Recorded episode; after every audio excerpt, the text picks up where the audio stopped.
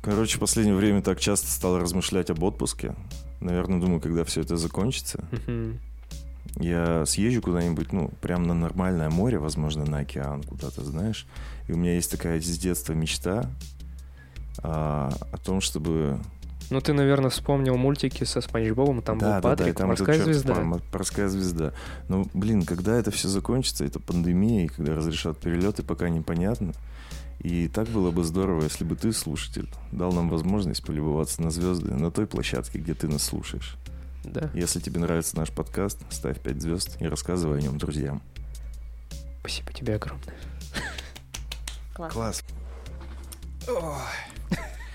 Старый подкастер. У меня позавчера день ног был. И на второй день после тренировки все еще хуже. Как обычно.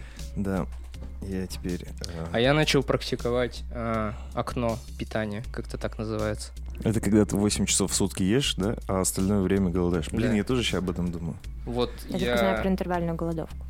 Что Ну за да. интервальная голодовка? Ну, типа, да, того. Да, но там как бы целый день целый день остается для того, чтобы ты ничего не ел, там вода, жидкость и так далее. Вроде как более полезно для твоего здоровья. Но я экспериментирую. В смысле, подожди, я не понял. Ты вообще весь день ничего не ешь? Интервальная голодовка, какой интервал? Ну, это знаешь как? Я в этом тоже не спец. Я не знаю, если честно, прям до конца. Я просто, просто как я поняла, что у тебя э, идет сбалансированное питание, и потом определенный день.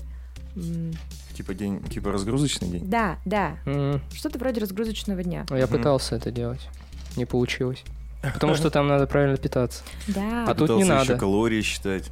Все Такое дело. Мне кажется, не надо считать калории. Здесь мне больше нравится осознанное потребление.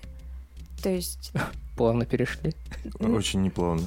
Нет, нет, нет, сразу. почему? Когда ты питаешься осознанно, то Ну, типа, ты ешь, ешь, и такой, о, я наелся. Больше, типа, не надо, да? Ну да, и нет ничего страшного в том, чтобы съесть кусочек торта или вот сегодня купить себе мороженое. Не надо себя за это корить. От того, что ты сейчас его съел, хуже тебе не стало, ты не стал злодеем, ты ничего не разрушил. То есть нужно быть просто в гармонии с собой. Иначе вот какие-то жесткие диеты и ограничения, они ведь неизбежно приводят к... Ну, чем жестче ты рамки себе ставишь, тем тяжелее тебе их э, сдерживать, получается, самому. Так? Это Так. ты имеешь в виду? Появляется букет пищевых расстройств, булимия, анорексия. Ну, я слышал вот про эту тему, когда ты э, выбираешь любые 8 часов в сутках, когда ты ешь, Мгм. и все, а остальное время не ешь. Типа ты можешь это делать там с 10 до 6, Как или с тебе 6 удобно. там до ночи, неважно, в любое время у тебя есть 8 часов, и в эти 8 часов ты можешь кушать все, что угодно, но остальные 16 часов ты типа голодаешь. Ну, я водичка там, я сделал так, типа, я с часу до 9 питаюсь. Ну, мало ли там, знаешь, подвернется какой-нибудь, типа, бар или еще что-нибудь до Ну, 9. Типа до 9 на успей в барчик пивка Ну, да, типа- типа того. Но Вот, ты ешь С бургером. все, что угодно. Вообще. Ну, типа, я, знаешь, вот, как ты говорила, я могу себе позволить все, что хочу, но без фанатизма. То есть без... Но все равно Ох, есть ограничения. кон- Ну, Есть такие Мысленные. блюда, даже если говорить о барах, где, допустим, ну ты кушаешь бургер с картошкой, этого уже, в принципе, очень много. Ну, для это- одного приема пищи. Тут прикол в реально. том, что не надо превышать все-таки дневную эту норму калорий. Ну, как-то стараться, но мысленно, типа. Так и сложно с этими калориями считать. По сути, я убираю один из э, приемов пищи в день. Допустим, обед. У меня только завтрак и Но ужин. если ты с часу до 9 ешь, Да. то ты от завтрака отказываешься. Нет, я позавтракал сегодня в час. Ра- Проснулся-то ты во сколько? В смысле, Не. я ел завтрак. Саня, завтрак — это не тот прием пищи, который первый за день, а это тот прием пищи, который с утра. Ну, Если окей, ты завтракаешь в обед, то ты типа не завтракаешь, Ты в обед, обедаешь. ты обедаешь в обед. Просто типа твой день, вот твой первый прием пищи — это обед.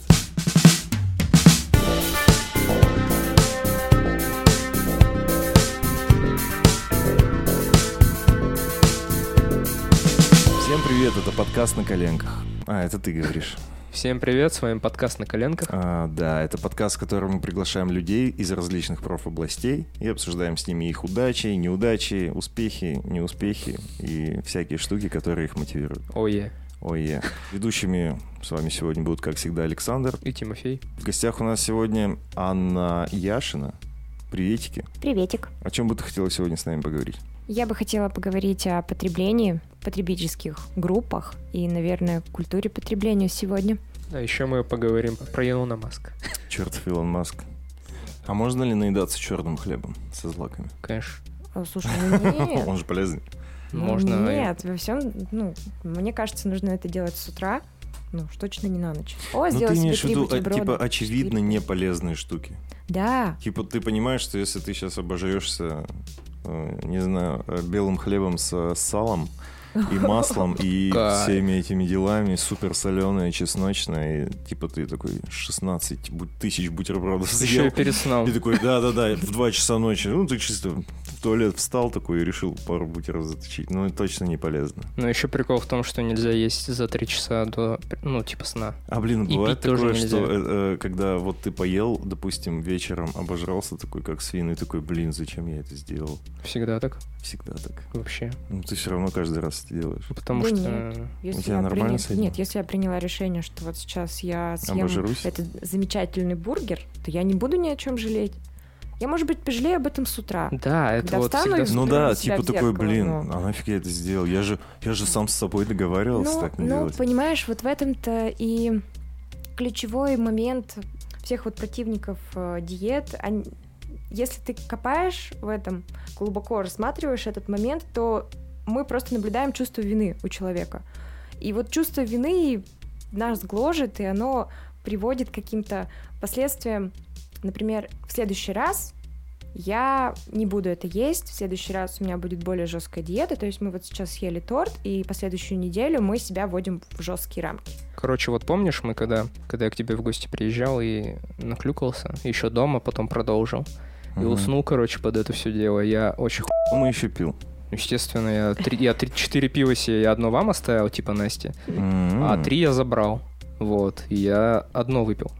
Но все равно. Ну, оно перед тебя сном. добило, получается. да? Оно меня не добило, просто прикол в том, что если ты перед сном пьешь, то весь твой сон это просто ну, превращается в короткие такие промежутки. Жела- Вечное желание сходить поссать. Да, ты просыпаешься, ну не только из-за этого, ты просто себя херово чувствуешь, и под утро ты опухший, Да, да. ну и, соответственно, с едой то же самое. И я три дня херово спал После этого... подряд, да, вот сегодня было тоже херово спал. Ну, плюс жара еще, понимаешь? Здесь уже речь идет о зависимостях и плохих привычках. Ну, не Нету зависимости, я три дня-то не пью. Типа, я нормально себя чувствую. Если ты неделю пьешь по одному бокалу пива, это зависимость? Я думаю, что э, пить по одному бокалу пива 7 дней Да. хуже, чем один раз выпить 7 бокалов. Разве Потому это что- не одинаково плохо? Ну, а ты как, типа, один раз упоришься героином или будешь себя потихонечку просто пичкать, так, чтобы тебя, типа, не вставляет? Ну, типа, так, М. чисто приколоться. Ну, если с этой точки зрения. Ну, с любым, типа, другим веществом сравни просто. Вообще, в принципе, с любой другой штукой. Типа, ты выпиваешь 7 чашек кофе раз в неделю, либо ты каждый день пьешь кофе. В какой ситуации у тебя зависимость сильнее развивается? Я думаю, в Зависимость- ежедневном А э, потреблении сильнее зависимость развивается. И в целом для организма не очень хорошо. Зависимость от кофе это плохо? Да, конечно. А есть ли вообще... Понятно, что нужно разделять привычки, там, предпочтения и зависимости. Плохо ли зависеть от чего-то? Я думаю, что да, потому что, ну смотри, курение тоже часто говорят, что это вредная привычка, но это точно не привычка, это зависимость. Тут из нас троих все курили и все бросили. Да. И это всем тяжело дается. Ну типа, Нет, не всегда. ну я тоже просто перестал курить в какой-то момент, но тем не менее, это все равно какой-то процесс ломки. Первое время точно, первые несколько, ну может неделю-две.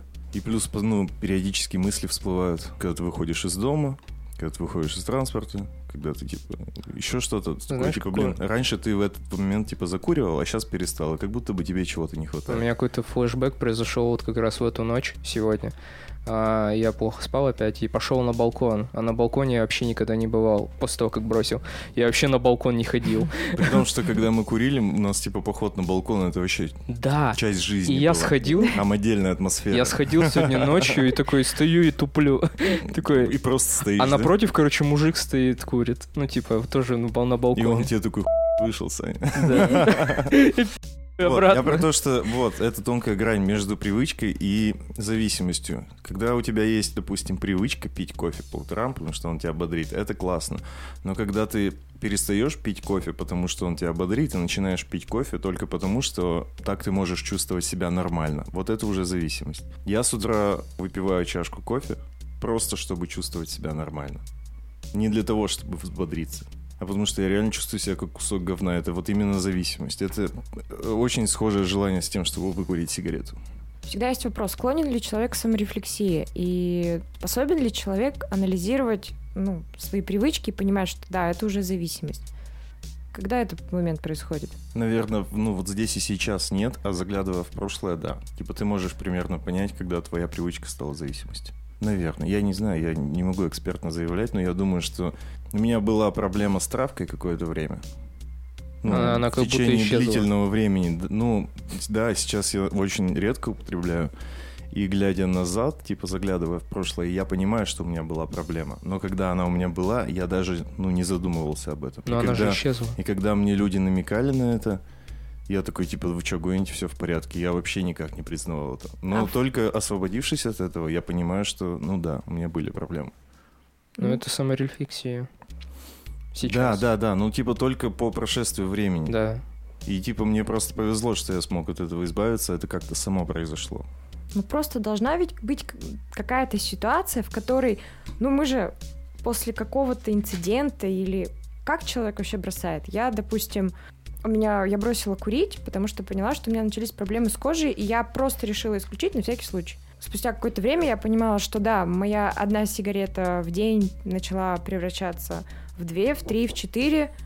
Да, тоже саморефлексия и опять-таки анализ прошедших действий. Но вот, вот этот момент, как бы, когда ты вдруг открываешь глаза и такой, о, С этим Тебе, надо Каж- кажется, я утону в этом дерьме. Да, тебе что-то да. не нравится. Это должно происходить только тогда, когда тебе что-то не нравится. То есть мне не нравилось, что это стоит денег, и что моей девушке это не нравится. Поэтому я бросил. ну должен быть какой-то катарсис. Так, Чтобы, типа, сработал какой-то триггер, чтобы Да, ты да. осознал, что все, хватит. Да. так Ну, вот он и есть. Я его только что описал.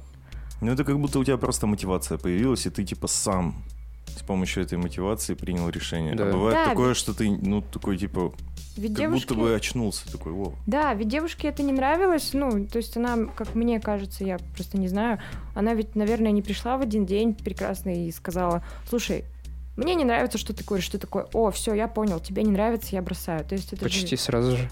Серьезно? Конечно, спустя месяц, как мы встречались. Ну, месяц, тебе понадобился месяц, чтобы прийти к этому. Потому что до этого она ничего не говорила. Ну, в смысле, она сказала, да, я такой, «Мгм. а еще это денег стоит. И все, и погнали. М, Осознание. Да у меня совсем Наверное. так. Я помню, как я, в принципе, об этом на долгом промежутке времени размышлял о том, чтобы бросить курить перед тем, как бросить. И потом в перекуре на работу, типа, у меня там что-то запара какая-то, я вышел просто за полминуты сигарету скурил, и в этот момент такой, блин, это ненормально. Это серьёзно? ненормально, да. И в этот момент я такой, типа, «Фух, надо завязывать. Все. Ну и стало же лучше, сработало. да, жить. Да, да, да, наверное. Сложно так сказать однозначно. Стало, да блин, ничего не изменилось абсолютно. Вообще ничего не изменилось.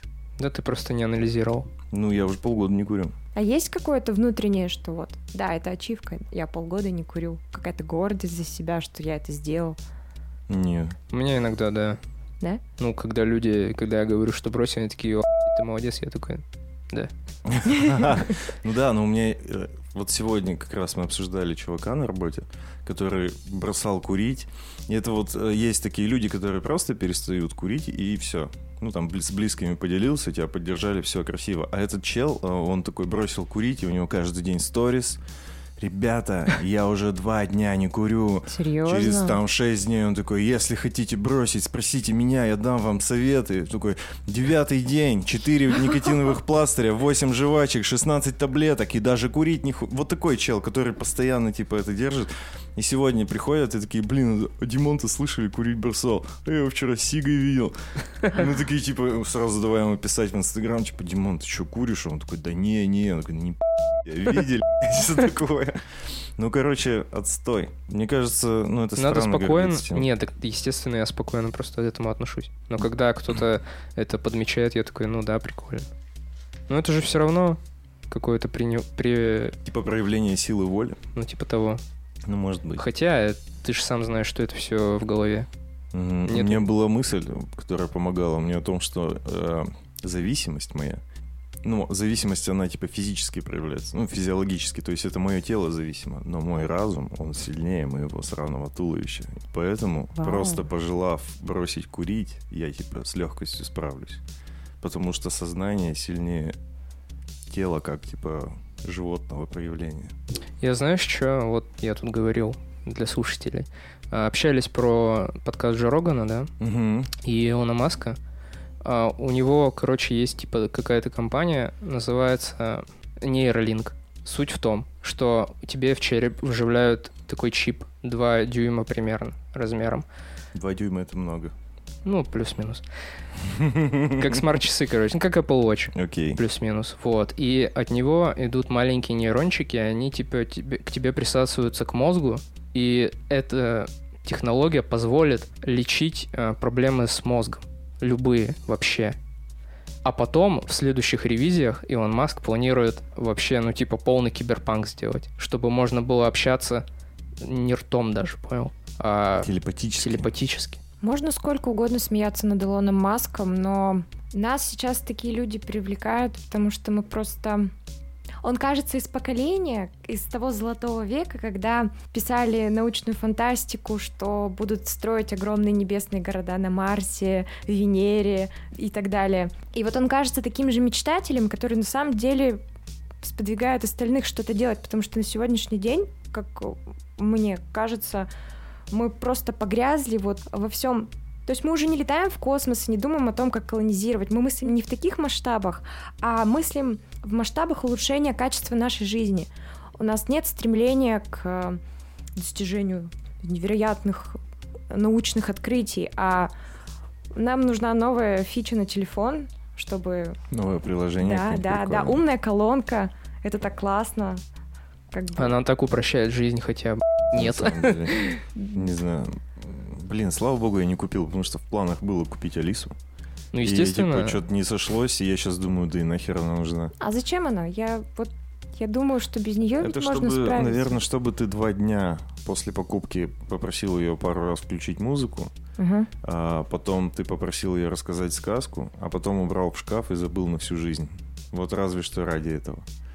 Не знаю. Не, ну есть некоторые кейсы, которые все-таки, ну да, типа сказку рассказать ребенку, ты просто поставил ее рядом, и она ему читает, и он уснул. Ну да, ну Типа либо такого. если у тебя как бы дом умный дом, Да, типа есть полная система умный дом, типа с освещением, со шторами, там с э, робот-пылесос, я не знаю, чё, тостер. Но типа просто так это баловство. Да, конечно. Может быть, для тех людей, у кого такие предметы в быту были бы неоспоримым преимуществом, кто прикован, например, к коляске. Например, что ты говоришь, сделай так, сделай так. Сразу вспоминается Ну и общаться с ней у можно. тебя, по сути, же. любой гаджет с голосовым управлением уже есть. Колонка, она вообще не обязательный атрибут.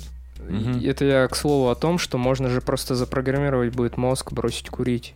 Первые этапы — это лечением Альцгеймера, например, да. Или после инсульта некоторые люди теряют э, дар речи. Да, и вот да. можно восстановить его. Понял?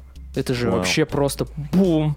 Я, я вчера смотрел, я сидел. Ну, а он это планирует в этом году уже вживить в Интересно, такие человека. штуки, как типа шизофрения и прочие болезни, Да. тоже излечимы? Да, все излечим. Не он, знаю. он говорит, что, ну, Слушай, предполагает. ты, ты же телевизор свой смотришь там. Наслушаешься всякого. Ну, просто если представить, это же возможно. Типа, это сто лет назад не было того, что мы сейчас имеем, а он уже, типа, говорит, что через 25 лет он планирует прям вообще киберпанк полный. Ну, ну, чтобы не человек, а симбиоз искусственного интеллекта с человеком. Это, конечно, очень замечательно, но я просто вижу, что все эти нововведения, кому они будут доступны? Вот это тоже Они вопрос. будут доступны всем. О, Саша. Они будут доступны всем. То есть понятно, что может в какой-то определенный момент наше общество разовьется до... Оно и сейчас такое. Ну, давай мы приедем в какой-нибудь, ну, я не знаю, Кизел и посмотрим, как люди живут. Так я говорю, оно сейчас такое. И оно будет таким же с приходом этих чипов, ничего не iPhone изменится. доступен каждому? Нет. А ты как думаешь, Саша? В кредит. О, iPhone доступен каждому или нет? Да, я думаю, да. Но не топовая версия. Ты сейчас к чему ведешь? Я же говорю... Ну, просто мы говорим о доступности. Ты говоришь, что это будет доступно всем, но как бы по факту. Нет, подожди, со временем просто технология будет удешевляться, и какие-то версии... Скорее она будет усовершенствована, Ну и, да, какие- более старые версии будут уже доступны, Да. типа... Ну да, типа Люди. того. Я просто к тому, что когда-то Тесла стоила таких денег, что, ну, типа, в Россию купить ее было невозможно, я только олигархам недавно. Теслу. А сейчас это как бы реально доступно каждому. Типа, Ну, это уже не она роскошь. 2 ляма стоит, грубо говоря. Ты знаешь, кто-то не может позволить себе купить. Так я и говорю. Я не говорю, что она всем доступна. Я говорю, что она доступна и становится доступнее. Технологии развиваются, удешевляются. И я верю, что эти чипы будут доступны каждому. Тебе не кажется, что это крипово? Хоть, естественно. Ну, Ну, да. ты сам бы пошел вообще на это? Да. Я бы хотел себе... Ну, А в качестве, типа, эксперимента ты бы согласился? нет. Ой, Можно вспомнить фильм «Апгрейд». О, я не смотрел. Мне советовали, но я Да. так и не посмотрел. Что там? Суть в том, что какое-то светлое будущее. И Опять-таки там вот очень так поверхностно затронули тему классового неравенства, что кто-то вот тачки, беспилотники и вся жизнь в инновационных технологиях, и все это, естественно, как дышать. Получается, после аварии, как раз, которая случилась с машиной главных героев, жена главного героя, она погибает, а он остается прикован к инвалидной коляске. Мгм. И в качестве эксперимента ему вживляют чип, который позволяет ему функционировать, ходить, двигаться, чувствовать. Это, разумеется, под огромным грифом секретно. Сложности начинаются с тем, что на него параллельно охотятся. У этого чипа оказывается свое сознание. Типа искусственный интеллект. Да, Да, конечно. искусственный интеллект, который начинает общаться со своим ну, хозяином. Так ли он дружелюбен, это вопрос. Это все, да, это философские, это же- конечно, размышления. Да. Ну, типа, в том плане, что это нам сейчас кажется чем-то чужеродным. Но вырастет поколение, которое будет изначально уже с этим, как сейчас. А Вот, например, меня очень бесит таргетинговая реклама. Потому что она, как сказать, Попадает в цель. Она, она забирает у меня чувство эксплоринга, грубо говоря. Не понимаю. Ну, то есть я... Ты Ну, понимаешь? Да. Ну, Ну, объясните мне, я это Ну, то есть она заранее объясните. говорит мне, по, по- ну, я как будто фокус-группа, да? Я участвую в какой-то фокус-группе, он мне говорит, вот то, что тебе нужно. Ну а я да. говорю, нет, мне это не нужно, я хочу, может, что-то другое. Понимаешь? чувство В смысле, так поиска. они- Но оно они мне- знают, что Но оно мне нужно. навязывает это. Чувство поиска? Ну, Типа ты хочешь посерфить, сам поискать, Да, посмотреть, да, да. отзывы почитать и все такое? Но это, опять же, я, грубо говоря, не ведусь на такую херню, я реально занимаюсь эксплорингом, но есть же люди, которые очень сильно подвержены этому, как ты говорил. Ты тоже? Ну, я не ведусь на рекламу в- э, до конца, типа. Ну я да. не иду на покупку, если она мне подсовывает. А мне часто подсовывают, ну, типа, то, что я ищу. А у меня там все очень просто. У меня там микрофоны, всякая такая, типа, рекордеры, Ну так вот. диктофоны и прочее. И я веду к тому, что сейчас растет поколение, которое уже говорит, что это гуд, что это круто, что оно такое решает за меня. Ты это искал, вот на, возьми. И все. И прикольно, мне не надо ничего искать, все так удобно. Ну, по идее, ведь так и есть. Нет. Почему нет? Ну потому что... Потому что, может быть, ты... За тебя решают. Нам Нет чувства страшно, выбора. что мы, да, что мы теряем свободу выбора. Нам кажется, что это угроза. А сейчас поколение, которое уже выросло телефоном в детсаде, у них другие установки. Мы все боялись, что Скайнет захватит мир и будут маршировать э, Арнольд Шварценеггеры по Мгм. улицам города, но все немножко не так. У нас антиутопия, она будет в других форматах, что сейчас нас знают, нас изучают, все наши данные о нашем покупательском поведении не есть в сети, все наши соцсети, наши предпочтения, это все досконально известно.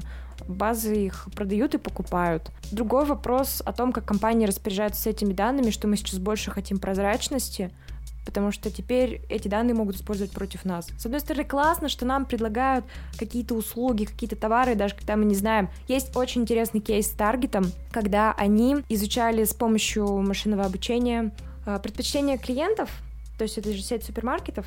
В какой-то момент они определили несколько потребительских групп, и одни из тех э, были те, кто либо готовится к рождению малыша, либо кто уже, ну, беременные девушки. Мгм. И однажды произошла ситуация, когда в офис куда-то прибежал разъяренный отец и сказал, что вы подсовываете. И они на основе вот этих предпочтений как раз рассылали а, предложения. Предложения. Да. Вот, воспользуйтесь купоном, поздравляем с будущим материнством. М. Разъяренный отец прибежал и начал кричать, что вы подсовываете моему несовершеннолетнему ребенку, как вы можете. Это был огромный скандал, везде написали. Да, я же, слышал эту историю. Да, да, им пришлось Я не слышал. Она, заби- она забеременела, по-моему, и она хотела это скрыть. Но Да, купон да. пришел о том, что, типа, товары для ребенка, и он такой, ты что, беременна, типа? ну, а, потом, типа, а отец. потом он пришел извиняться и сказал, действительно, это моя вина, я не доглядел, такая ситуация у нас произошла, и вот. То Вопрос... есть у него дочь залетела, типа? Ну да, Жестко. да, Но узнала это нейросеть. да. И вот тут вопрос о том, как нашими данными распоряжаются.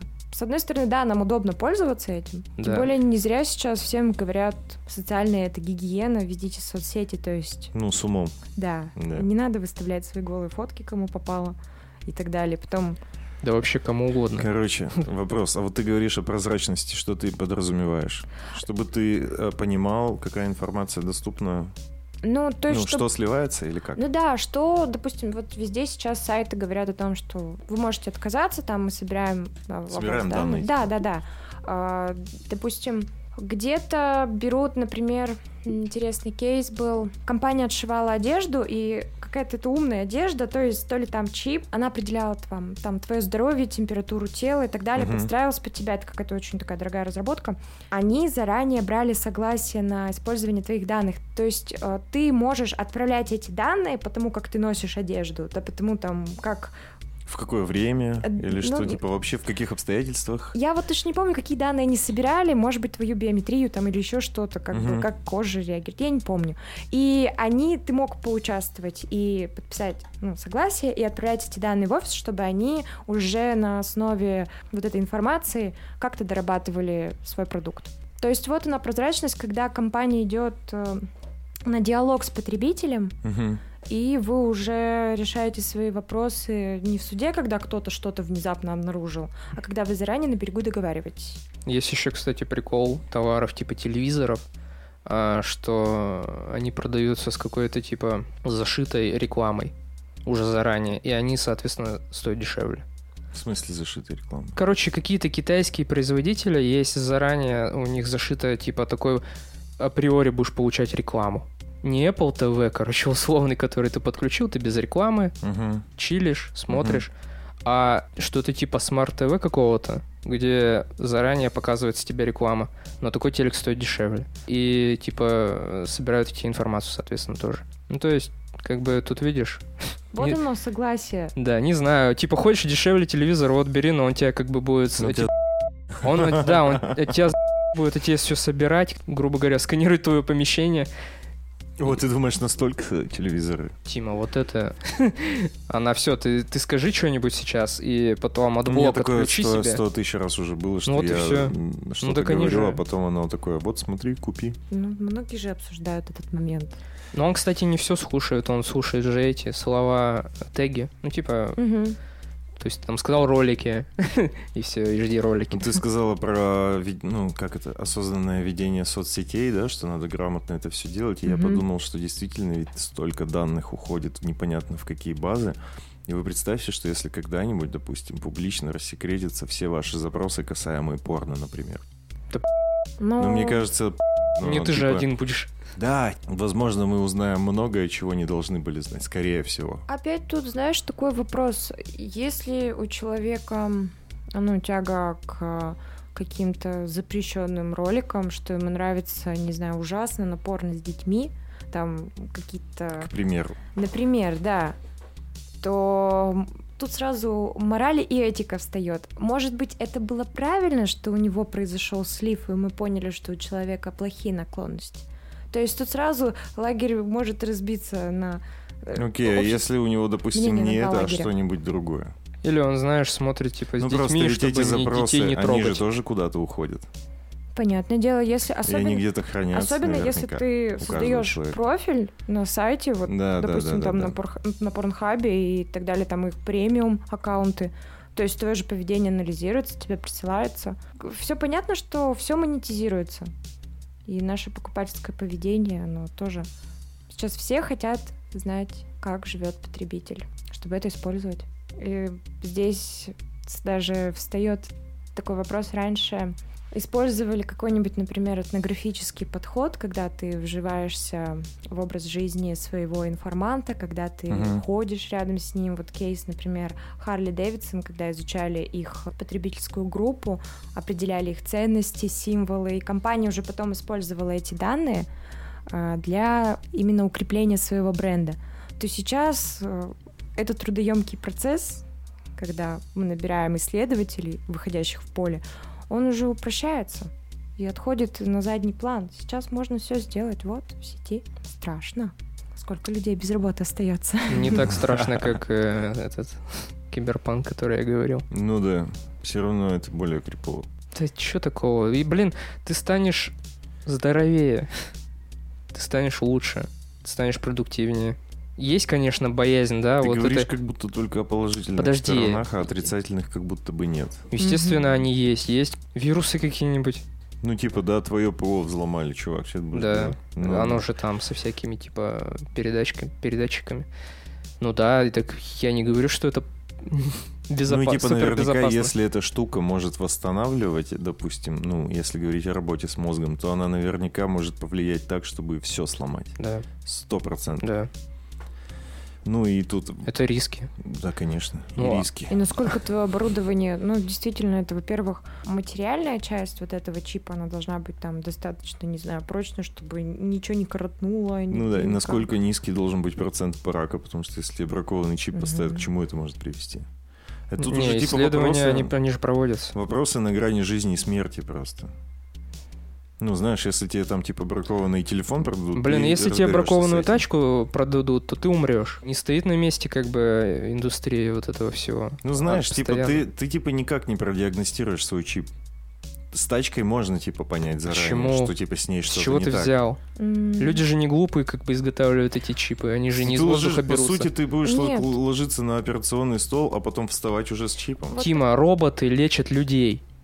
Алло, ты в каком вообще мире живешь? Ты зависишь уже, ты можешь, э, этот робот, он может тебя убить. Даже про, Да. та- даже про тачку ты не всегда можешь вспомнить. Давайте вспомним Антона Ельчина, которая задавила его машина из-за неисправности. Ну да. Там просто он поставил машину к воротам, пошел открывать ворота, Ну и она просто его да, задавила. и просто задавила, потому что там что-то с паркингом было. У них был как- какой- какой-то процент, вот как раз шел с таким браком. Ты же ничего не знаешь. Надо просто как бы быть открытым к технологиям. Наверное, не то чтобы открытым к технологиям, это уже просто может быть неизбежно. Ну, уже неизбежно, конечно, мы же... как бы- Поэтому, видимо, прогресс движется. Надо смириться. Искусственный интеллект уже, он вот-вот. Наступает нам на пятки. Сразу машина и человек. Сколько людей останется без работы из-за автоматизации всех процессов? Кто будет востребован? Это вообще отдельная тема. Просто. Блин, а где я слышал эту тему про кого-то заменили нейросетью? Подожди, это, Это у студии Лебедева, что, А, да. что дизайн, дизайн. отрисовывала нейросеть. Нет, нет, нет, Нет? нет, где-то я слышал именно про 100 Microsoft. тысяч, которые экспресс-дизайн, и там просто... Я видел Мы это. это такое раз, безобразие вообще. кстати. Ну, мы и так, знаешь. Зацепили, да. Никто не отберет у дизайнера работу, мне кажется, у человека именно, у творческого. Ну, есть некоторые вещи, которые машина не может сделать. Конечно, вот можно поставить на поток это, знаешь, типа, ну вот, Пока что. нажал на, э, на кнопочку, тебе выдал дизайн. Ты такой, ну ок, окей, ладно, ну какому-нибудь там предпринимателю в ларьке. Но если ты хочешь чего-то большего, если ты хочешь с душой, то все равно это как бы надо обращаться к человеку. Просто поэтому сегодня сильнее ценятся вот все такие крафтовые инициативы своими руками, уникальные... Пиво крафтовое. крафтовое пиво, да, уникальные вещи, что, допустим, я хочу ну, не, не купить где-нибудь на Алиэкспресс заказать, я хочу, чтобы мастер мне сделал, например, чайную доску сам. Ну, это и уникальность, как бы. Ну, руками сделать две абсолютно одинаковые вещи, ну, невозможно. Мгм. Почему? Ты же на станке это делаешь. Или ты вообще прям с нуля... Я имею в виду прямо типа handmade полный. есть вещи такие, ну типа, Например, керамика. Ну да. ну да, да, хоть- да, да, да. Хоть сам Отличный вот пример. как, как не делай, у тебя все равно какие-то... А, если обжиг, и там, например, какая-нибудь рисунок у чашки будет, ну, совершенно другое, то есть он уникален. Не получится второй такой же. Нет, скопировать, вставить. В целом, говоря о потреблении каких-то... Вот интересный пример с крафтовым пивом, если мы говорим про как раз автоматизацию процессов и про унификацию продукта, Мгм. Раньше же были традиции, то есть в определенном регионе там варили определенное пиво с ингредиентами, которые растут рядом. То есть это были очень локальные темы, но понятное дело, что мы как раз говорили о том, что одного и того же продукта, ну, не бывает.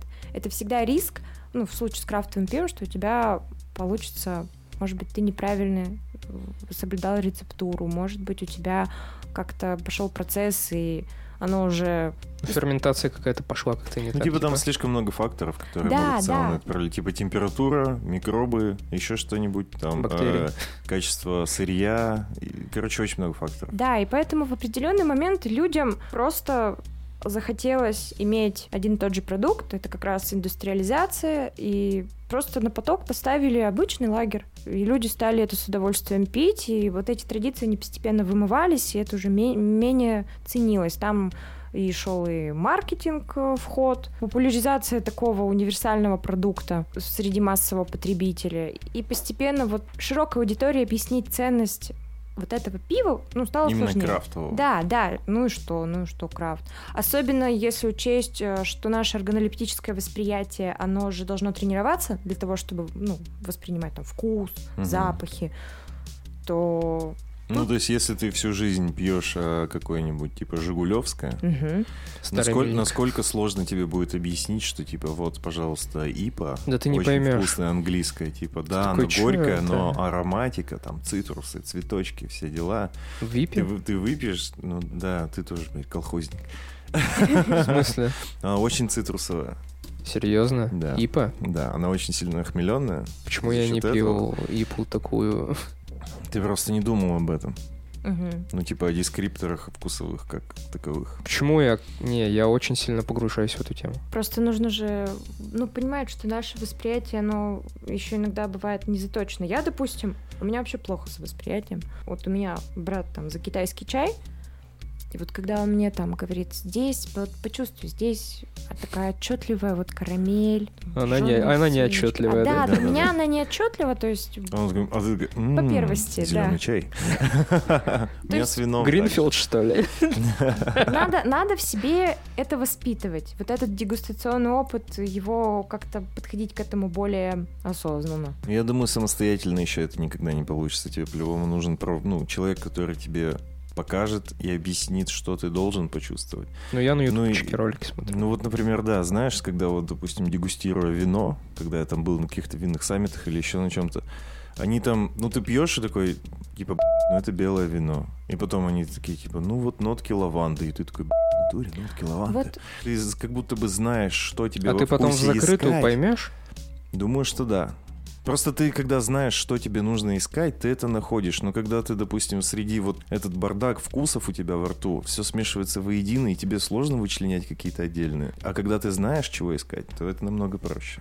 Но со временем вот это вкусовые ощущения других людей, она должна все уменьшаться, уменьшаться, уменьшаться, потому что Ну, ты в любом случае свою базу какую-то начинаешь собирать и уже сам ориентируешься. у меня вот знакомая девочка в сомелье, она рассказывала, что им как бы не... То есть у них проходит дегустация, но им запрещают заходить и читать конкретно... Описание? Да, описание. Она говорит, потому что так нельзя, у нас происходит определенная там деформация, и мы уже начинаем, да, да, я чувствую это абсолютно точно, ты, наоборот, должен себя воспитывать. Это как ты сломал ногу, ты ходишь какое-то время там с костылем, но в какой-то момент ты должен пойти сам. Ну, понять, что ты уже можешь сам. Да, и Ходить. н- вот это очень важно, потому что а, мы тоже с братом обсуждали, он говорил, если кто-то скажет, я чувствую здесь тыквенные семечки, все начнут, да, я тоже чувствую, да, да. Да-да-да. Вот это Хотя их там может и не быть совсем вообще этого Да, вкуса. да. стадное чувство, да. Вот этот конформизм, какое-то восприятие. Здесь, э, говоря про тех проводников, Мгм. как раз э, в развитии какого-то увлечения, в частности, того, который требует Тренировки, так сказать. Да, и Мгм. определенного погружения. Здесь очень всегда интересно наблюдать то, как формируется. Ну, то есть должны быть проводники, и это, ну, получаются агенты вот этого. Ну, это просто ребята, Амбассадоры? которые вводят тебя Да, в, амбассадоры. движуху, как правильно сказать. Вот это как раз потребительские культуры, это определенные сообщества. Мгм. Говоря, ну, движуха, понятно, что у них есть определенные ну, ценности, символы, ритуалы, есть язык, есть чувство единения. Вы можете не общаться, но эта общность, извините за тавтологию, она всегда присутствует. Это И- как бы чувствуешь себя частью чего-то и, там большого, да, грубо говоря. Да, да. И Мгм. вот есть определенный пласт, то есть у каждого вот такого сообщества имеется структура, иерархия. А, Например, есть ядро Мгм. и периферия. И находясь на периферии, попасть ближе к ядру ты можешь только через этих агентов. Тоже интересен процесс, как ты от новичка становишься тем, кто будет продвигать это увлечение, этот продукт. Кажется, похоже на единоборство и пояса. Типа ты сначала с белым поясом, потом с черным в конце, а потом ты тренер, как бы, не знаю. Ну да, мы, мы же все состоим так или иначе в каких-то сообществах. С другой стороны, если я читаю и люблю научную фантастику, это не значит, что я там состою. У меня нет э, ни чувства принадлежности, ни... Типа к клубу любителей научной фантастики ты Ну да, себя да. не относишь. То есть я, я не знаю ни какие-то локальные э, мемасики, я не знаю ни жаргон, ни язык, то есть я просто читаю. Но Мгм. с другой стороны, так как я кудрявая, у меня в определенный момент, ну это немножко предыстория, мне понадобились средства для волос, которые бы не превращали мои волосы в гнездо, Мгм. а помогали очертить завиток и так далее. Я пошла за средством, за стайлинговым, но в итоге нашла комьюнити, где люди поддерживают друг друга, где люди обсуждают Кудрявые вопросы. люди. Да, кудрявые люди. Чат, чат кудрявых. То есть есть региональные чаты, у них есть стикер-пак, локальные мемы про тафт с желтой крышкой. То есть эти... эти да. Блядь, звучит странно. Да, но, но эти шутки, они понятны только определенному сообществу. Мгм. И понятное дело, что я где-то нахожусь, ну, я не близко к ядру, я не способна рассказывать о химии, о структуре, но я, можно сказать, Типа часть движухи уже. да, и, возможно, я э, агент, я лояльный То есть, если в твоей компании появится человек с кудрявыми волосами и вдруг спросит тебя, блин, а чем ты ухаживаешь за волосами, ты скажешь, Конечно, ты да. поделишься с ним, и потом еще, а вообще, если Чат. у тебя есть вопросы, у нас тут чатик есть всероссийский. Да, да, то есть, Реально, ты да. привлечешь Ну, человека? конечно, я ему скажу Вербовка. о том, ну, Похоже, да, на то, что ты, ты вербуешь просто тех, кто вам подходит. Да. Ведь, ведь по факту тебе хочется в, этом, в этой ситуации тебе хочется поделиться, то есть помочь человеку. Ты вспоминаешь себя о том, с какими тру- трудностями ты сталкивался, и тебе хочется упростить другому жизнь. Жизнь. Мгм. Мы все так или иначе состоим в разных комьюнити, может, даже этого не осознавая. Я еще пью китайский чай, но я там как бы, ну, Ты там уже своя, да? да я больше на периферии, я активный наблюдатель. Интересен еще, говоря о том, как люди заходят в сообщество, то есть э, какие-то проводники, всегда классно, когда они знакомят тебя с ядром. Например, когда тебя привозят. С каким-то суперкомпетентным человеком, Да, да? когда ты вообще, ты Просто думаешь... Всевышний. Мгм. Да, когда тебя привозят к кому-то там. Самому Самый кудрявому. кудрявый. Самый кудрявый, он на горе, на горе из кудрей сидит, вы к нему Просто. поднимаетесь 10 дней. На По- кудрях. По, по кудрям, да, ползете. И он там сидит весь такой в волосах. Весь в кудрях. Ну, здравствуйте, путники. И у него желтые крышечки, вот эти все, как ты говорил, желтой крышечкой, да. уже распакованные, уже использованы. Блин, а кто будет ядром кудрявого сообщества? А, Тот, это те, начал. смотри, ядро это те, кто создают ценности, тренды, те люди, к авторитетному мнению которых остальные прислушиваются. Они им не обязательно выходить там в народ и переписываться с каждым активно, просто они раз сказали свое слово, и все такие, да. И типа разошлось. всё. Ну да, например, кто-то сказал, слушайте, я сейчас активно тестирую косметику от российского производителя, и все начинают внезапно, ты смотришь и видишь по пабликам, я закупила, я закупила, и ты понимаешь, вау, прикольно. Или кто-то говорит о том, что э, тебе важен не уход за длиной волос, а за кожей головы. Ну, это спорно, они же могут быть продажными. Ну, в любом случае, это всегда спорно. Но именно ядро — это те, кто создает ценности. Вот если анализировать... А Гитлер? А он же в какой-то степени Ну, конечно, ну, конечно. какого-то комьюнити. Конечно, ты чё? Фашистское комьюнити. Да-да-да. Просто, ну, блин, извините, конечно, за аналогию, но... Очень Попроще, похоже. попроще так ты не мог ничего придумать на самом деле. Нет. А Гитлер? Ну, Иисус. Вот ты состоишь в каком-то комьюнити? Наверняка. Подкастеров. А, Да, еще звук в кино. Сложно сказать что-то типа су- супер очевидное. такое. Ну, то есть, да, мы... Я не, не- тоже я не состою ни в каких чайных. Вот этих всех движухах. Дело ведь не в чайных движухах, а в том, что... Ну, дизайнер Перми. Дизайнеры Перми. То есть, ну, есть ведь какой-то там локальные мемы, там, Да, есть. ситуации, Да, есть. язык какой-то. Тут дело даже... Но мне это все чуждо. Ну, Так ты ин- интроверт просто. Нет, я просто не знаю, мне все это кажется каким-то. Ну, вот именно вот этот, этот паблик. Сейчас они послушают и удалят меня. на- Вряд ли они знают о твоем И существовании. больше народ... Нет, А, Тима в Инстаграме, в? Инстаграме лайкают. Ну, эти люди. Все, окей, окей, извините. Понимаешь, в чем дело? Тебе не обязательно со всеми активно взаимодействовать. Ведь сообщества иногда, они не как-то строго оформлены, то есть это обязательно там должна быть какая-то группа в ВК или чат в телеге. Нет, иногда они возникают... Вот хороший пример. Любители Apple, которые плакали после смерти Стива Джобса, Мгм. там друг друга обнимали при встрече. Я сама наблюдала какие-то такие вещи, мне рассказывали. У них же не было какой-то определенной фан обсуждения сообщества. Ну вот вы просто такие друг друга увидели и все, Мгм. и поняли.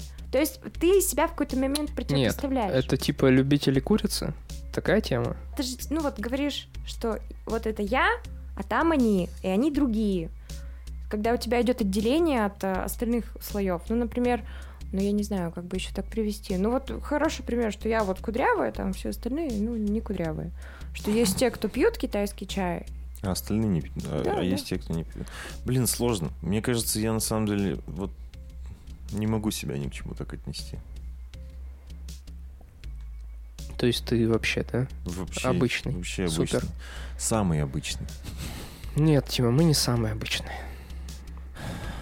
А так хотелось быть самым обычным. Кризис, знаешь, такой момент кризисный. Ну, Малеева в России. Малеева в России. Да. Ну, ну, блин, а чувствовал? Или рожденные А ты себя 21 реально июня. чувствовал частью сообщества? Нет, конечно, я заходил и просто... Раз подписался и все. Ну, это было тогда, когда Всё. контакт появился, Ну сколько тебе говоря. там было? 8 лет? 13? Почему? Ну, 2007 Ну, Восьмой. 13, 14. Но с другой стороны, вот если к тебе, например, подойдет, э, ну, вот как-то вы окажетесь там в одной компании, ты узнаешь, что чувак там какой-то прикольный чувак занимается э, саунд-дизайном, да? Ну, ты с интересом будешь с ним общаться, если видно, Да. что человек Да компетентный. я искал, я искал чуваков, типа, в нашем городе, которые этим занимаются, и я их не нашел. Серьезно? Мгм. Ну, они сто пудов есть. Сто пудов есть. Мне кажется, это какие-то супер замкнутые челы, которые Так вообще- это как их дизайнеры. никто не знает. Дизайнеры Ну, такие... дизайнеров у меня куча знакомых. Но Ну, не куча, ладно, но несколько. А типа касаемо звука, я, я пытался прямо найти. Я спрашивал у людей, и я никого не знаешь, нашел. пс, знаешь, ну да, да, я спрашивал много у кого. Я не нашел. Есть всероссийские чатики, я в них состою, но я не чувствую себя Там частью много людей? сообщества. Ну, есть типа паблик звук в кино, это типа как раз А ты активную дискуссию ведешь кинематографе. Нет, я вот и говорю, что я не чувствую А мне себя кажется, частью если бы ты там немножечко поактивнее себя вел, ты бы мог. Я изначально активно себя вел, А потом... а потом сложно. Сложно всегда быть в теме, потому что ты в какой-то момент открываешь Телеграм, там, а там в канале типа 1800 непрочитанных сообщений. Да, Точно не буду в это вникать. Потом проходит две недели, и ты понимаешь, что там типа уже что-то произошло, а ты вообще не в теме. И типа сложно быть постоянно в движухе. И я как-то отстранился. просто там можно искать контакты, типа, по я работе. закидываю туда конкретно вопросы, которые не могу нагуглить. И уже у опытных чуваков, типа, вот такая-то такая проблема, что посоветуете? И они, типа, всегда Они всегда очень хорошо отзываются, всегда, типа, дают кучу советов разных, и чаще всего, типа, это работает. А нет такого, что они, типа, ведут себя надменно? Потому что в чате дизайнеров это просто... Нет, слушай, нет. Там, Ну, там вот такие если, если точку ты... в конце ставят. Просто вообще. Там вообще звезды, чисто звезды, да? Да, просто супер, вот просто... О, о, господи. Ну, блин, если ты какой-то ультра тупой вопрос задашь, то, естественно, там, типа, на тебя повалится говно. Ну, это везде так, я думаю. Разве нет? там, не, там не такое все. Не всегда. Все зависит, мне кажется, тоже во многом и от э, аудитории, и от количества участников. Я думаю, тут еще важен порог вхождения. Тебе же нужно иметь какую-то компетенцию в вопросе, чтобы стать частью, ну, если говорить о профессиональном комьюнити каком-то. Ну, ты не можешь просто такой, типа, блин, хочу быть дизайнером, и тут же вступил в группу к дизайнерам и начал с ними наравне общаться. Ну, конечно, они там не Тебе наравне все равно общаются. надо, типа, какой-то э, старт. Ну, вот это тоже немножко, наверное, такое... Я не скажу, что согласна. Мне кажется, что в некоторых случаях у нас просто в менталитете заложено, что стыдно спрашивать тупые вопросы, стыд- стыдно показать свою э, неподкованность в определенном аспекте. Это как с английским языком. Ну, типа, если ты в среде анг- англоязык говорящих людей, то Да. ты намного быстрее обучишься. Да, мы воспринимаем наши ошибки, нашу недостаточную компетенцию, э, мы воспринимаем как ошибку. А, у, например, там у европейцев другой менталитет. Они воспринимают э, как возможность. Ну, то есть, ой, да, я не знаю, но, блин, если вы можете, я научусь. Ну да, Так. то есть мы будем хаять тех, кто говорит с русским акцентом. А за рубежом нам, нас могут похвалить и сказать, слушай, у тебя такой классный словарный запас. Типа, продолжай Ну, э, и не да, останавливайся. да, ты молодец. Это сколько ты языков знаешь? Это очень круто, потому что они там знают од- один язык, а ты еще кучу. И тут то же самое. Нужно просто как бы правильные ценности доносить, что новичкам не, не страшно спрашивать, и просто придерживайтесь, например, правила, если какие-то есть в сообществе, там, пишите Мгм. одним сообщением и так далее. Кстати, к вопросу о том, какие ценности человек ищет э, в потребительских во всех этих группах. Ты говоришь, что ты искал в Перми Я- ну, я больше искал человека, который мог бы, когда у меня не было абсолютного опыта, который мог бы меня, типа, ввести в курс дела, может быть, познакомить еще с какими-то людьми, рассказать что-нибудь там, ну, о технических моментах каких-то, может быть. Ну, просто, типа, обмен опытом, грубо говоря. Я не нашел. Так, чтобы с глазу на глаз можно было пообщаться. То есть это все чисто в интернете только. То есть для люди. тебя там получить совет, экспертное мнение, социализироваться. Ну да, да. Всегда интересно, что люди ищут. Как, например, а, у онкобольных есть сообщество, где они поддерживают друг друга там, в стадии выздоровления, в стадии лечения, и там тоже уже другие ценности. Вот это, это всегда интересно наблюдать э, за динамикой внутри общения людей. Это же все потребительские группы, это очень сложная, постоянно меняющаяся сеть всех отношений, и социальных, и экономических, материальных. Это всегда очень большое пространство для исследования. Ну, я просто... Я, в- я как вспоминаю э, вот эти все чаты тех же подкастеров. Ну, Это такое позорище на Почему самом деле. позорище? Э, Есть вот чат э, подкастеров. Ты в, про контакт? а, ну, ВКонтакте, да, в частности. Я-то про В Телеграм. России. Да, да неважно на самом деле. Я думаю, там -то примерно то же самое. Но ВКонтакте это там полный п***. В Телеграме Там тоже. просто 300 человек по всей России, Мгм. И они, а, они всегда срутся. А, Серьезно? Без остановки. Типа кто-то задает вопрос, кто-то шутит. Из-за всего, из-за любой тупой херни может начаться срач. Из-за любого вопроса там точно начнется срач. Когда год назад мы начинали этим заниматься, Да. такого не было. Там было более-менее приветливое комьюнити. Мгм. Типа можно было закинуть вопрос, получить ответ, а сейчас там просто это вообще дерьмо. И мне кажется, ну в Штатах там в западной культуре более развит подкастинг в принципе, и у них наверняка такого дерьма нету. С течением времени те, кто участвует вот в комьюнити подкастеров, участники стали воспринимать себя конкурентами? Да, мне кажется, вот в Скорее этом всего, это самая тоже, важная да. проблема. Люди просто из-за из-за того, что боятся конкуренции, не делятся ничем. Наверное, год назад это было еще не так актуально. Типа подкастинг в России был ну, намного ниже, чем сейчас. И раньше люди поддерживали друг друга с мыслями о том, что типа, чувак, Мы идем в мы светлое все будущее. знаем, это не про деньги, это энтузиазм, типа делаем и угораем. Как А рекламодатели сейчас это появились. Там такой срач, типа, использование музыки, авторские права, рекламодатели, да вы, говно, у вас прослушиваний мало, Сити, а я курс открываю, я вас всему научу. Курс а там у вообще. чела, типа, курс на 60 часов, а подкастов записано на 5 часов. И он уже, все, я готов учить, блядь. И там вот этот, типа, там персонажи один на другом всплывают. И, ну, примерно такое и комьюнити, которое изначально было ориентировано на поддержку друг друга. Ну, и как обычное комьюнити, типа, вопрос-ответ там и все такое. Сейчас это просто сборище каких-то маргиналов. Ну, там, типа, человек 20 активно срутся, и еще там оставшиеся 260 просто, типа, входят, Молчат. входят и выходят, входят и выходят постоянно. Я сам, типа, так делаю. Я выхожу, жду, когда, типа, срач закончится, потом зайду обратно, и все. В смысле, ты не можешь вырубить нахер? Да, и у меня нет оповещений, но меня просто бесит. Ай. И это, типа, убило все. И Я даже не представляю, что может быть через год. Например, когда типа рекламодателей, допустим, станет еще больше, слушателей станет больше, в принципе, Очень- по России. Очень классно, когда компании или отдельные личности, люди понимают, что отрасль надо развивать, и у них возникают коллаборации определенные или просто обмен опытом. Но когда это все превращается в грызню за какой-то последний кусок, Так это все равно. Вот эти коллаборации, все лейблы те же самые, это же все тоже расчет на то, чтобы а, аудиторию постоянно переливать из друг друга Да-да-да, из и одного типа подкаста в наращивать. другой. Да. То есть это все равно с- не с целью там какой-то благой, что ли, я не знаю. Хотя благая вроде.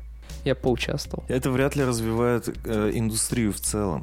То есть, по сути, ты перекладываешь из одного кармана в другой. ну, По большому счету. Ты и слушателей туда-сюда гоняешь. Но индустрия в целом, она не привлекает новых людей, новых потребителей.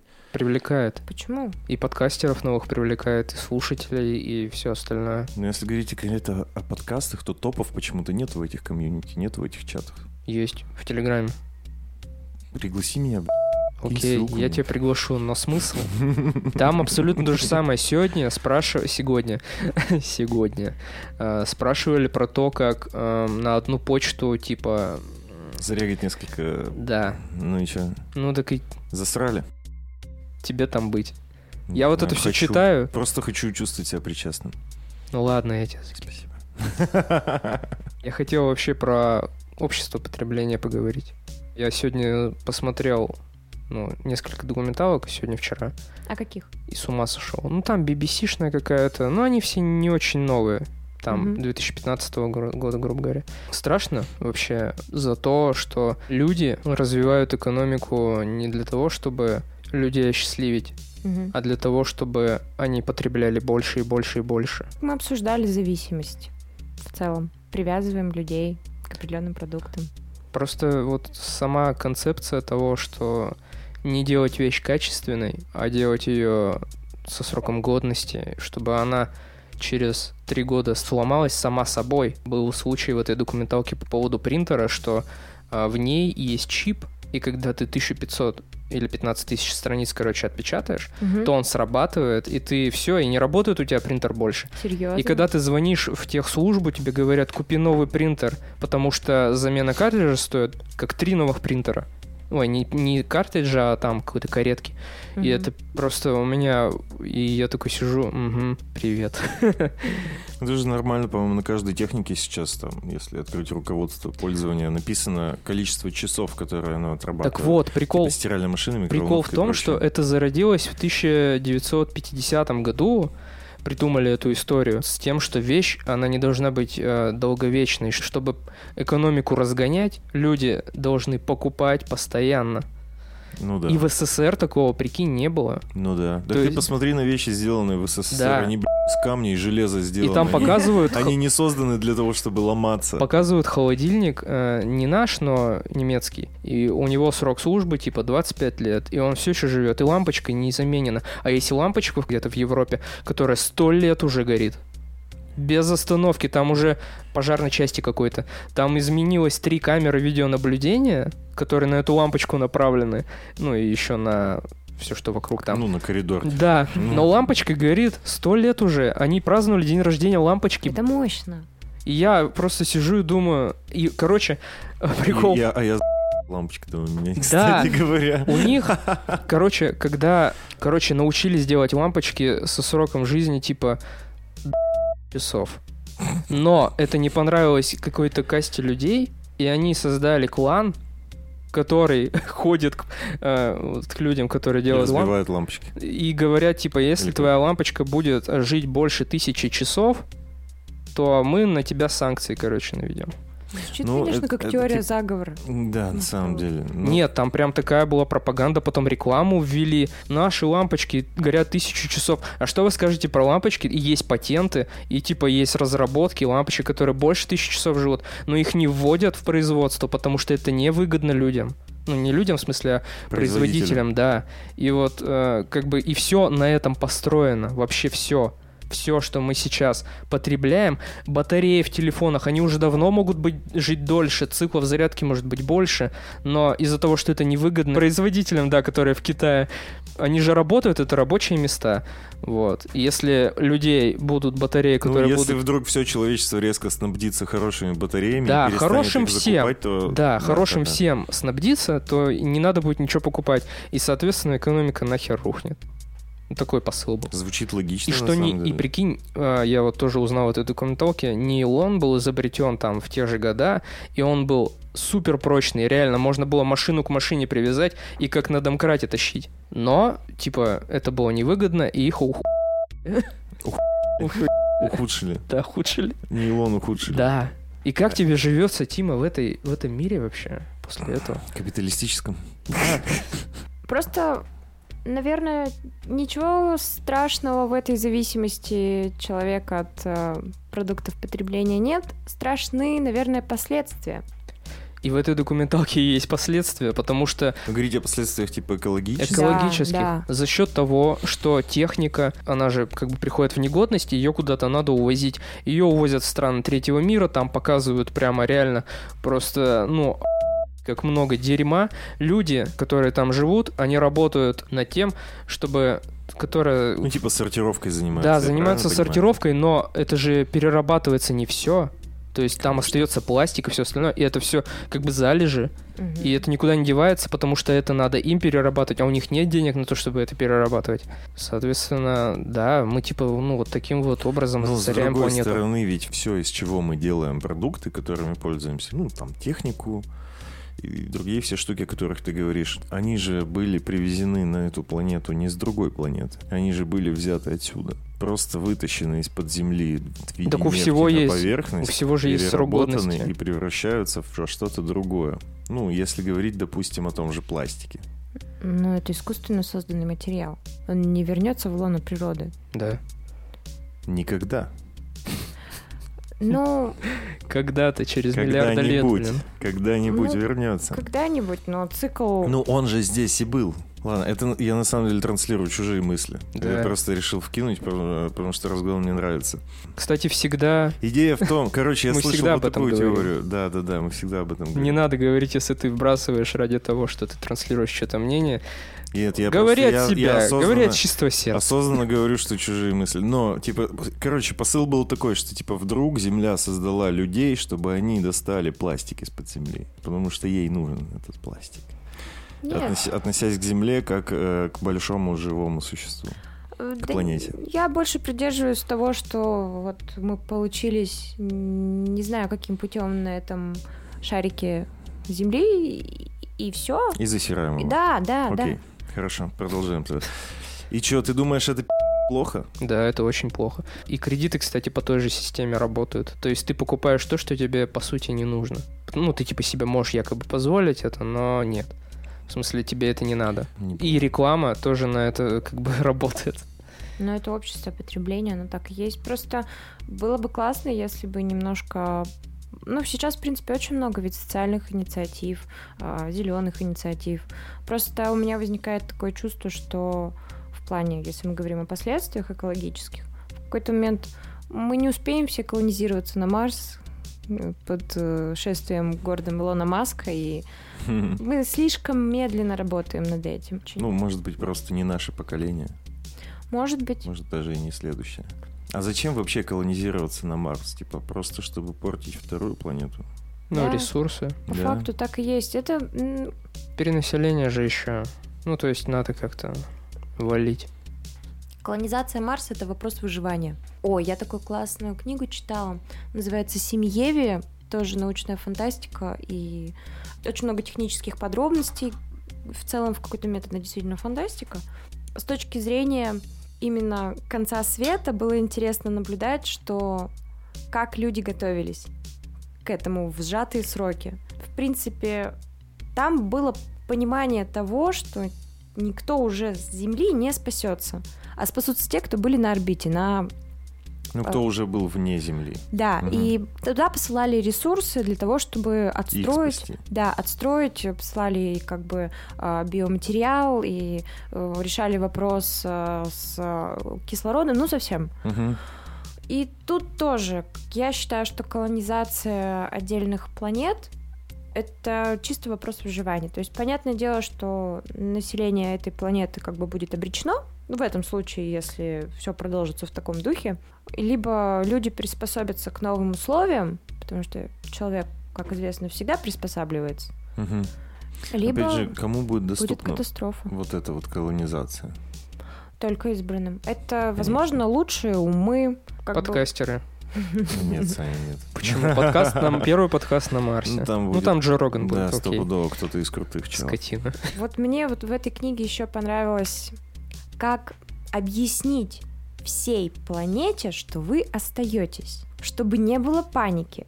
Но там очень классно описывали, то есть был какой-то процесс, мол, вы можете э, оставить какие-то культурные ну, вещи, обладающие культурным значением. Каждая страна, пусть а, последующие поколения узнают, мы будем хранить это. То есть собирали определенные... То есть создать искусственно какие-то духовные ценности, получается? Да, но самое это смешное, что те, кто были на орбите, понимали, что э, ничего вот из этого им уже не, ну, не попадет.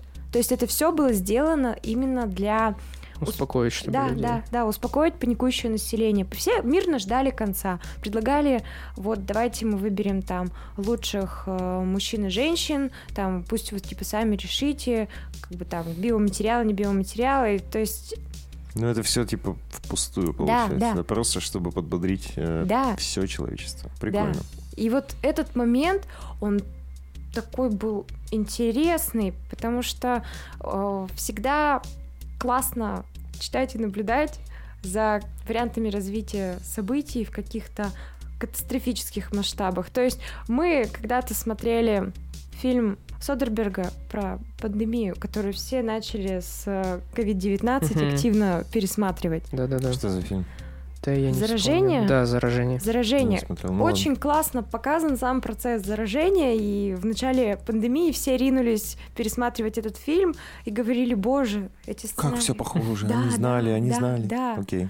Вот, то есть в какой-то момент я предполагаю, что возможно будет экологическая катастрофа, если мы не развяжем какую-то войну, и Марс нам в помощь. Если нет, если мы не успеем и не сможем, потому что очень много исследований интересных посвящено этой теме и тому, что нужно будет решать и вопрос э, и здоровья, и там уже говорили про бесплодие, и про все. Как бы нет какого-то универсального предсказания на светлое будущее. Пока это просто какая-то грандиозная идея Илона Маска, которая может не увенчаться успехом спокойно.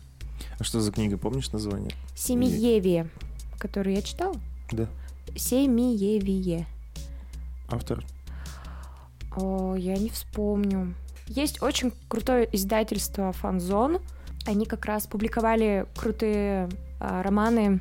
Может, кто-то из вас смотрел сериал «Пространство» в контексте обсуждаемых событий. Нил Стивенсон. Нил Стивенсон. Семиевия Нил Стивенсон. Да. Есть сериал «Пространство», в котором рассказывается, что есть Земля, угу. есть Марс, который давно колонизировали, и у них как бы отдельные планеты, которые друг с другом находятся в напряженных отношениях. Вау. Да. И есть еще астероидяне, то есть они находятся на поясе астероидов, и люди живут... Живут на маленьких камушках. Типа в космосе. Ну, слушай, э, у них идет уже деформация строения тела, потому что в условиях, гравитация да, в условиях низкой гравитации, то есть для них уже нахождение на земной поверхности будет губительно, потому что, считай, кости ломаться, это нагрузка на сердце. Вот именно в контексте политических взаимоотношений очень интересно читать и тем более смотреть эти конфликты. Ведь если подумать, допустим, Марс будет колонизован, как будет осуществляться управление? Не будет ли в определенный момент э, сепарация? То есть мы... Ну, то есть, что Марс станет отдельной планетой Да, с да, да. другими приколами, да. Скорее всего, так и произойдет, это же нормально. То есть никто не будет контролировать. Там должно в какой-то в каком-то варианте развития событий пойти все своим путем, а независимость у штатов произошла. Ну вот да, я тоже подумал, вот э, на Штатах отличный пример, которые просто обретают свою независимость, становятся отдельным государством, и как бы все. Спасибо, мы дальше сами. Вот в таком же духе. Я думаю, это более чем уместно. Это логично даже, мне кажется. Потому что странно Земли управлять Марсом, по-моему. Конечно. Нет, и чтобы люди там еще беспрекословно слушались.